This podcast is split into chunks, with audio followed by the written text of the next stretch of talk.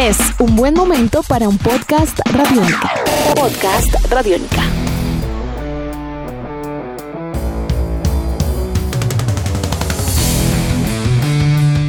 Terminada la vuelta a Colombia femenina, llega el turno ahora para los hombres.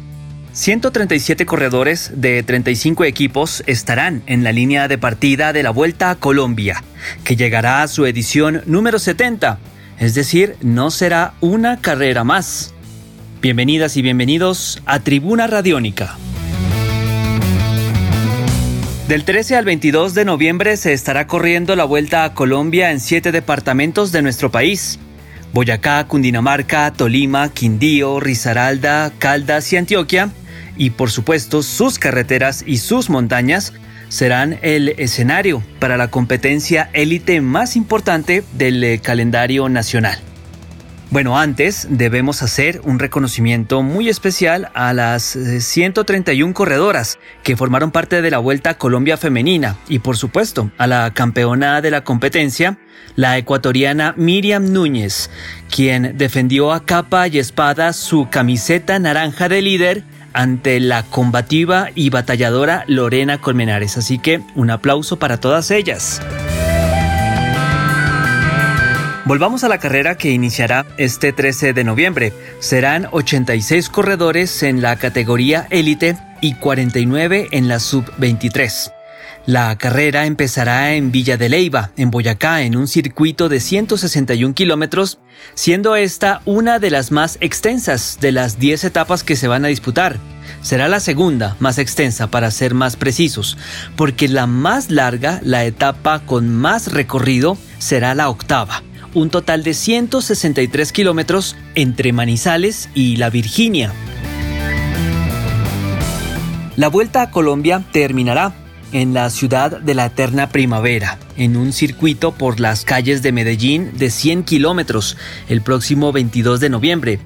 El actual campeón de la prueba es Fabio Duarte, quien para esta edición participará con el Team Medellín, equipo que presentará un grupo bastante competitivo, pues a la presencia de Duarte se suman la del español nacionalizado colombiano Oscar Sevilla, tres veces ganador de la prueba, además de César Paredes, Robinson Chalapud, entre otros. Otro de los competidores a seguir es Dani Osorio, del equipo Orgullo Paisa, subcampeón de la Vuelta a Antioquia, quien advierte una dura competencia, sobre todo en las primeras etapas en eh, suelo boyacense, dada la altitud en la que allí se corre. Otros nombres a tener en cuenta son los de Alexander Hill y Juan Pablo Suárez del EPM Scott, favoritos también a imponerse en la carrera, en toda la competencia. Hay un nombre muy familiar para todos nosotros y es el de Darwin Atapuma. Pues bien, este ciclista colombiano estará corriendo con el equipo Colombia Tierra de Atletas junto a Miguel Ángel Rubiano para también tenerlo presente, mientras que Aristóbulo Cala va a correr para el Sundark Arawak. En total serán 1.196.4 kilómetros distribuidos, como lo mencionábamos, en 10 etapas.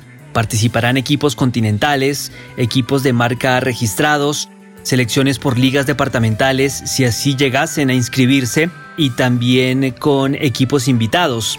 Y ojo, un dato no menor.